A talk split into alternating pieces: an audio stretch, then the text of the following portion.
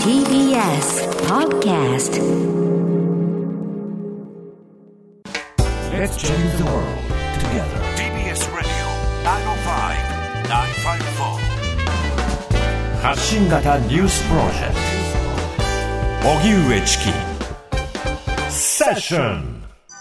緊急事態宣言の解除決定などについて国会で集中審議。今日の参議院予算委員会は菅総理と関係閣僚が出席して集中審議が行われています。1都3県に発令中の緊急事態宣言をあさって21日に解除することに関して立憲民主党の蓮舫代表代行は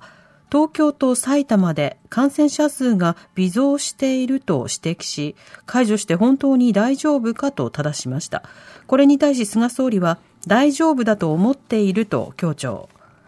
解除を判断するにあたって逼迫の度合いが高かった病床使用率が改善したとして、解除の判断は妥当だと説明しました。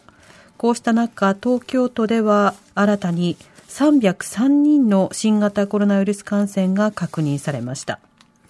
ではですね、今日の国会の音声を聞く前に、まずは昨日緊急事態宣言の解除を決めた菅総理の会見、その、冒頭の発言部分をお聞きください。2週間宣言を延長し、病床の状況などを慎重に見極め判断をすると申し上げてきましたが、目安とした基準を安定して満たしており、本日解除の判断をいたしました。宣言の解除にあたり、感染の再拡大を防ぐための5本の柱からなる総合的な対策を決定をいたしました。第一の対策の柱は飲食の感染防止です。会食はできるだけ家族また4人以内でお願いをします。まさにこれから卒業式、入学式、歓送迎会などの季節となりますが、大人数の会食についてはお控えいただくようお願いをいたします。こうしたメッセージが広い世代の方々に届くように、テレビのコマーシャルのほか SNS、ネット動画などあらゆる媒体を活用し、これまでにない規模で集中的な発信を行います。第2の柱は変異株への対応です。第3の柱は感染拡大の予兆をつかむための戦略的な検査の実施です。繁華街や駅などですでに実施している無症状者のモニタリング検査を順次、主要な大都市で大幅に拡大をし、来月には1日5000件の規模といたします。さらに高齢者施設などについて、今月末までに3万か所の施設を対象に検査を行い、来月からはさらに集中的、定期的な検査を実施します。第4の柱は、安全・迅速なワクチン接種です。そして第5の柱が、次の感染拡大に備えた医療体制の強化です。感染拡大を二度と起こしてはいけない、その決意を今回の宣言解除にあたり、改めて私自身、自らにも言い聞かせております。昨日行われた菅総理の会見の音声をお聞きいただきました。5つの柱というものを掲げて、これらにこれからも取り組んでいくよということなんですね。この5つの柱、目新しいということではないんですが、それぞれ特にそのワクチン、それから検査体制、そして医療体制の強化というような、そうしたことなどについて触れていく。ワクチンは医療体制の中に含まれるんだと思うんですが、さらには院線の感染対策などいろんなことが述べられていました。というこの決定を受けて今日の参議院予算委員会、立憲民主党の蓮舫議員と菅総理とのやり取りです。本当に解除して大丈夫なんだろうか、懸念と不安と不信という声が広がっているのも事実だと思うんですね。実際にその大阪とか兵庫とか、あるいはその福岡とか、東京より病床使用率が同じか上がってきているし、埼玉、東京は感染者数が微増しているんですね。聞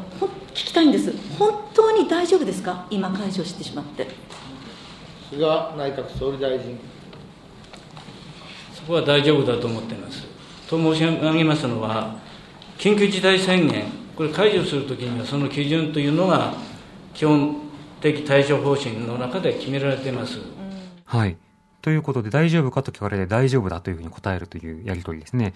大丈夫かと聞かれて、大丈夫の定義によりますかというふうにぼやかすわけではなく、大丈夫ですと、問題ないというふうに答えるというのは、ある意味ちょっと心配でもあるわけですが、その大丈夫だの政権側の根拠としては、病床率が下がったよっていうことなんですね。ただ、野党側がその追及しているのは、その病床使用率が下がってきているというふうに言ったとしても、これからさらに再拡大をするというリスクは当然あるわけですね、そうすると今病床率が解消されたということと、今後病床が再度確保できたので、仮に例えば年末年始のように2000人新規感染となったとしても、一気に病院が逼迫することはないような状況を作れるかなど、いろんな点というものが当然あるわけですね。そのあたりについては菅総理の方も、いや5点の5つの柱ということを政策としてやっていくのだから、そこによって徹底的にリバウンドを防ぐというようなことを述べているということになるわけですね。なので、国会ではこうした疑念が投げかけられるんですが、昨日の会見以上のものは出なかったなという感じです。で、さらにですね、蓮舫議員、今度は総務省の接待問題について、武田総務大臣を正しています。これは武田総務大臣が国会でヤジを飛ばした問題ですね。鈴木電波局長が答弁に立とうとしているときに、記憶がないって言えっていうふうに、ヤジを飛ばすという、前代未聞の事例というのがあったんですけれども、そちらをめぐってのやり取りでした。3月16日の衆議院予算委員会、東北新社との面談を問われた電波部長へ、記憶がないと言えと言われました。武田総務大臣。なぜか私は無意識っていうかで口に出たんでしょうけど、いや無意識で出たんでしょうと思いますけど、いずれにせよその答弁を指図するようなつもりもないし、意味もないし、せよというしろとか命令するっていうことは私としてはないと思います。蓮舫さん。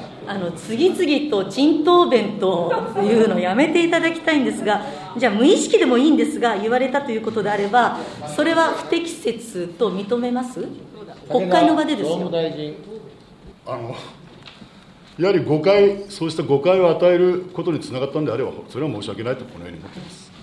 はい、武田総務大臣とのやり取りでした。これ総務省の接待問題は東北新社、それから NTT との接待の問題、次々と発覚をしています。武田大臣もNTT の、トップと会食をしたというようなことが報じられていますけれども、ビール3杯で帰ったし、話はしてないっていうようなことを述べてですね、それですり抜けることができるのかというのが、果たして疑問ではあるわけですが、この間問われているのは、そもそも総務省が自分の所管する様々な事業に関連している企業と、食事を重ねることなどによって特定の企業の様々な事業を優遇するような動きにつながってないか、これが1点ですね。そして優遇しているように捉えられてしまうことだけで、例えば他の企業って入りにくくなりますよね。もうあそこが本位だからうちが入ってもしょうがないってなってしまったら、その懇意にしているだけで競争を妨げてしまうというところもあるわけですよね、でさらにそうしたようなことを問われて国会で丁寧に説明をするかどうかということに関しては、武田総務大臣はずっと答えを差し控え続けてきたということがあるので、国会軽視ということにもなるわけです。で今回新たに官僚が答弁に立つ際に、大臣が記憶がないと言えというふうに言って、でそれに対して実際に官僚が記憶にございませんっていうふうに言うという、そんなシーンがあったわけですよね。で、これって要は、大臣が、答弁を指示することもまあ、さることながら記憶にないと言えというのは実際に記憶にあるかもしれないじゃない、当たり前だけれども、はい、でそれを記憶にないと言えというのは、はい、要は隠蔽しろということに他ならないわけでしょ、 でも武田総務大臣は記憶にないというふうに言ったかもしれないが、まずその記憶がないと、無意識だったということと、それは答弁を支持するような意図はなかったのだということと、だけどもそれが適切かどうかを問われると誤解を招いたのであれば申し訳ないというふうに言うんですね。でこれは誰が何をどう誤解したのかがわからないんですよね。記憶にないと言えっていうふうに言ったから、はい、記憶にないと言えっていう意味なんだなと思ったら、そういう意図はなかったんだけどそういう意図だというふうに誤解させたら申し訳ないっていう。難しいね。まあ要はあってはならない場面を言い訳を何とか重ねようとして対応したんだけど、ね、それは無理があるということですよね。本当にそう思います、まあ、大臣としては不適格かなと思います。 TBS Radio 荻上チキセッション TBS Radio 905-954